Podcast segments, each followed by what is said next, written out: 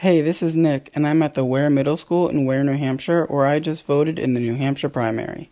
This podcast was recorded at 1:59 Eastern on Wednesday, September 12th. Things may have changed since it was recorded. Okay, here's the show. Hey there, it's the NPR Politics Podcast. NPR is out with a new poll, a lot of information about the midterms, and we're going to tell you about it. I'm Scott Detrow, I cover Congress. I'm Danielle Kurtzleben, political reporter. And I'm Domenico Montanaro, political editor. Let's talk polls. Domenico, uh, NPR and Marist have a new poll that came out today, and the, the story you wrote about it has been getting a lot of buzz on the internets. One of the big headlines from our poll was the fact that the so called congressional ballot, who people would prefer to, to see controlling Congress, has now started to balloon in favor of Democrats. So you had 50% of people saying that they would vote for the, the Democrat in their district, only 38% saying that they would vote for the Republican in their district. That's 12 points, right? That's up from seven in July when we last asked the question. And that's a long way to get to the really big headline, which is all of this, almost all of this is moving from people in the Midwest. There was a 13 point swing from July to now uh, in favor of Democrats with voters in the Midwest. And of course, that is a part of the country that was key to President Trump's big win in 2016. It's a part of the country he goes to frequently and that he sees as kind of like the cultural key to his presidency. That sounds pretty significant if there's a big drop there. Also, an area of the country that Trump's policies may be heavily impacting. For example, tariffs. Who lives in the Midwest? A whole bunch of farmers. So, and also, uh, auto companies happen to be in the Midwest. So, those are areas that tariffs that the Trump administration has imposed also might be hitting pretty hard. That could be one reason for the swing. We don't actually know from this poll, but we are extrapolating here. Well, look, I mean that's a big part of it. I mean, when I talked to the pollster here who who conducts the poll, Lee Miringoff, uh, who's the director of the Marist Institute for Public Opinion, he said the Midwest is an area that's getting restless about what they hoped was going to occur and what they feel is not occurring with the president now. So, Domenico, just to underscore that gap that you were talking about at first, it seems like that is the type of gaps, 12 points or so, that would lead to Democrats winning a lot of seats, probably the amount of seats they would need to take back the House. Yeah, I mean, when you talk to Democrats and Republicans behind the scenes, this is a number that they have been looking at. When the number gets to double digits like this, this is the highest it's been since December of 2017, so it's the highest it's been all year.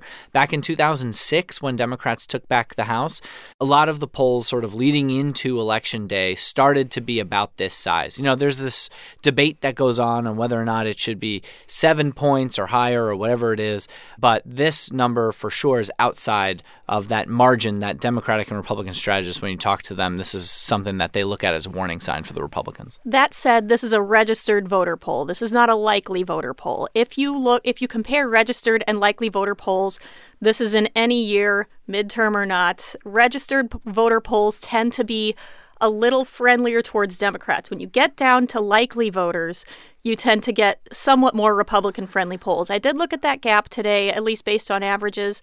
Likely voter polls do still tend to lean Democratic, but the gap is not quite as big as on registered. Are you polls. saying it comes down to turnout?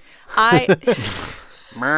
I have no idea what you're talking about here. But I do know that elections have consequences, though. They do have consequences, and it all comes down to turnout because yes. it really does matter the who the people are that are going to vote in this election. Because I like to also say, as uh, this new cliche that I've created, that uh, you know if we were Australia, I could tell you pretty well who's going to win elections because Australia mandates that everyone vote or face a fine. Yeah. We don't have that in this country. And the fact is, when it comes to minority voters, uh, young women in particular, the voters that are seemingly most tied to Democrats, they're the ones who vote least. Yeah, Danielle, what else is in this poll? Speaking of who's going to turn out, let me just get it very quickly at two other big points that this poll pointed to, not just the Midwest. One is the gender gap. There is a massive gender gap in this poll. Women this year are very heavily Democratic, and the gap between them and men is simply huge, especially when I compare it to 2014. Likewise, the gap between white college and non college voters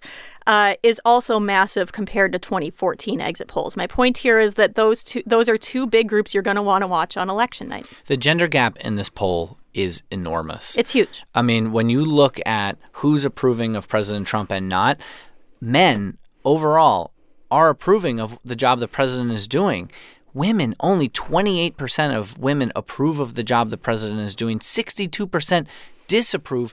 That's important because while people might say, well, you know, of course, women uh, don't like the president as much, uh, and they also lean Democratic, eh, you know, in general, yes, but President Trump won 41% of women on election night in 2016, according to the exit polls. So if he's down at 28% in approval with women right now, that is a giant problem right. for him. Women are not just leaning Democratic, they are absolutely way on the side of Democrats. All right, we got to take a quick break here, but when we come back, we're going to put this into the context of a lot of other polls that we've been seeing that have characterized a pretty similar shift. We'll be right back. Support for NPR and the following message come from Newsy, the TV news channel with honest, in depth context on the stories that matter. Newsy is for people who aren't satisfied with getting only the loudest part of the story. Newsy delivers more, more context, more solutions, and greater understanding of the people and events that shape our world. Learn more at newsy.com/watch. Hey, it's Guy Raz here, and on the latest TED Radio Hour, how to talk about death candidly. Being able to accept that someday I will decompose, there is something comforting to me about that. You can find the TED Radio Hour wherever you listen to podcasts. All right, we are back. And, and I think one reason why the poll that we just did with Marist really stuck out to me is because we've been seeing a lot of headlines over the last week or so that have marked pretty similar shifts, whether it's President Trump's approval rating or whether it's this question of our voters favoring Democrats or Republicans in Congress. Domenico, what's the best way to characterize the the shift we've been seeing in let's let's just take President Trump's approval rating. So President Trump's approval rating in our poll is at 39%. And when a president is below 40%, it is really not a good number. When a president's below 50%, it's generally not a very good number. So at below 40 is really bad. And it's not a change in our poll, frankly. Uh, from back in July, Trump was at 39%. And the mid to high 30s to low 40s is kind of where Trump has been throughout his political career. At the same time, we're a lot closer to election day, and a lot of other polls are also showing the president below 40, and that can portend really bad things for the president's party when they're in power. And Danielle, we've seen a CNN poll, we've seen a Washington Post poll, we've seen a Quinnipiac poll, several others, all noting, well, their their actual numbers are a little different, all noting a pretty significant drop recently in his approval rating. Yeah, somewhat at least. I mean, we don't want to overstate this. I was looking at the polling average of Donald Trump's approval approval just before we came in. And over the last two weeks, Donald Trump's approval has dropped, according to Real Clear Politics, around three percentage points. When you average polls together, yeah, that sure seems significant. But it's not that it's absolutely plummeting. But to pivot off of what Domenico was saying, this stuff does matter. Uh, the the races that I've been out covering, the districts I've been out talking to voters, especially on the Democratic side, what you get the sense of is that Donald Trump really is looming over a lot of congressional races. A lot of these races are not just about things that are happening in X district. A lot of Democratic voters will be casting votes not only for Democrats this year, but against not just Republicans, but against the party of Trump. And Domenico, you sent a note around the newsroom yesterday that I thought was pretty interesting. Taking Trump out of it, even, I mean, eh, one of the most important factors to look at when you're looking at how, how a midterm could shape up is how popular that president is. Right. Well, just to put it in context, when we talk about being below 40%, you know, there's only been one president since polling began uh, who in their first midterm in the last poll before the first midterm was below 40%. That was Harry Truman back in 1946. That's how rare it is. There have been plenty of presidents below 50, but below 40, not very good. And Truman wound up losing 45 seats in the House, 12 seats in the Senate, which is the most for any first midterm for a president. That's not to say he won re-election two years later, which did, means politics did, can he, be he hard did, to predict sometimes. Right, he did win re-election that's also not to say that all of the circumstances in those elections are the same. Yeah. You know, this is the worst landscape that any party has ever faced since the direct election of senators in the Senate for the Senate map uh, when it comes to Democrats. They're defending more seats than anyone since then. Um, you know, we just went through a huge round of redistricting in 2010 that has insulated a lot of Republican uh, seats, and Democrats have moved and sorted themselves far more towards cities so that that the Democratic vote is not spread out as much as it could be. Obvious case in point, Hillary Clinton won the election in the popular vote by 3 million votes, but still lost the Electoral College and the election. What's also rare is for the president's party to gain seats in a midterm. The president, the sitting president's party, almost always loses seats. So, should Republicans lose seats in Congress this year, that in and of itself won't be a great big flipping deal. What could be a big deal is the number of seats that they lose. That's what to watch for. And the key number, of course, is 23. That's the, the amount of seats that Democrats need to pick up here to take control of the House. So, Danielle, mm-hmm. let, let me get to the, the elephant in the room here, though. Donald Trump won the 2016 presidential election. He sure did. So why should we trust these polls?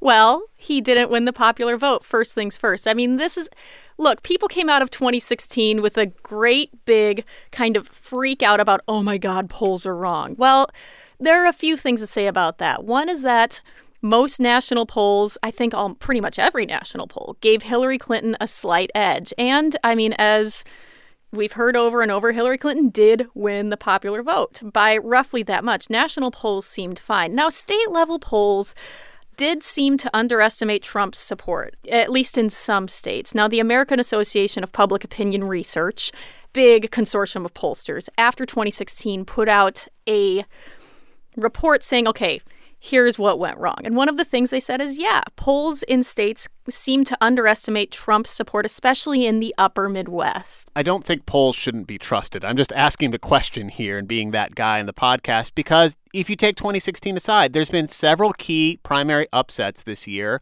where the public polls and based on reporting, the private polls were way off. I'm thinking of that race in Boston a couple weeks ago. I'm thinking of the Florida governor's race, and I'm thinking of that big upset in New York when Joe Crowley was defeated by Alexandria Ocasio Cortez. You are absolutely right that there have been those cases. I mean, first of all, the general rule of thumb with polling is that you have to take the trend line, right?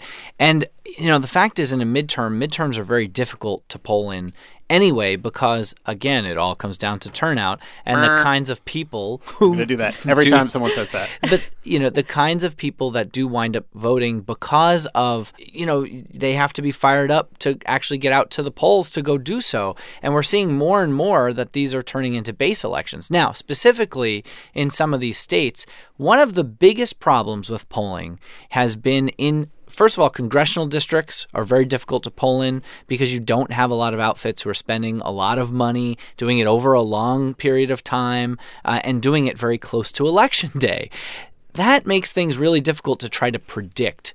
Uh, that's why, you know, when you see in New York, for example, where Joe Crowley was up uh, by 30 points or something like that, uh, you know, leading into his his election against uh, Alexandria Ocasio Cortez, you know, that poll was done like a couple months before the election.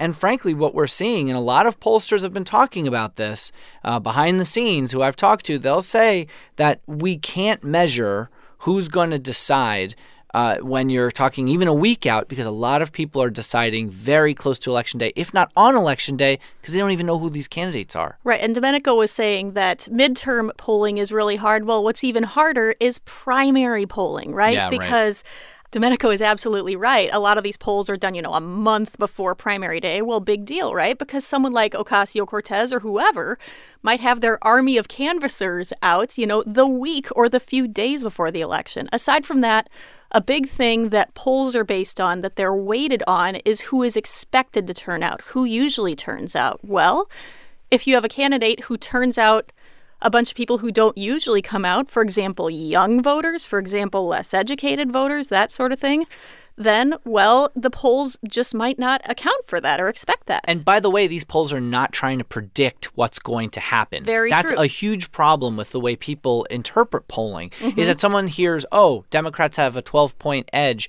on the generic ballot like we're talking about in our poll in September. Why didn't Democrats take back the House in November if that's what turns out to be the case?"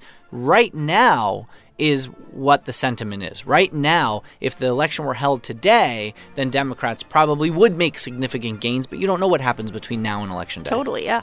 All right, that's it. Quick episode today, but we'll be back tomorrow with our weekly roundup talking about this and the rest of the week's political news. I'm Scott Detrow. I cover Congress. I'm Danielle Kurtzleben, political reporter. And I'm Domenico Montanaro, political editor. Thank you for listening to the NPR Politics Podcast.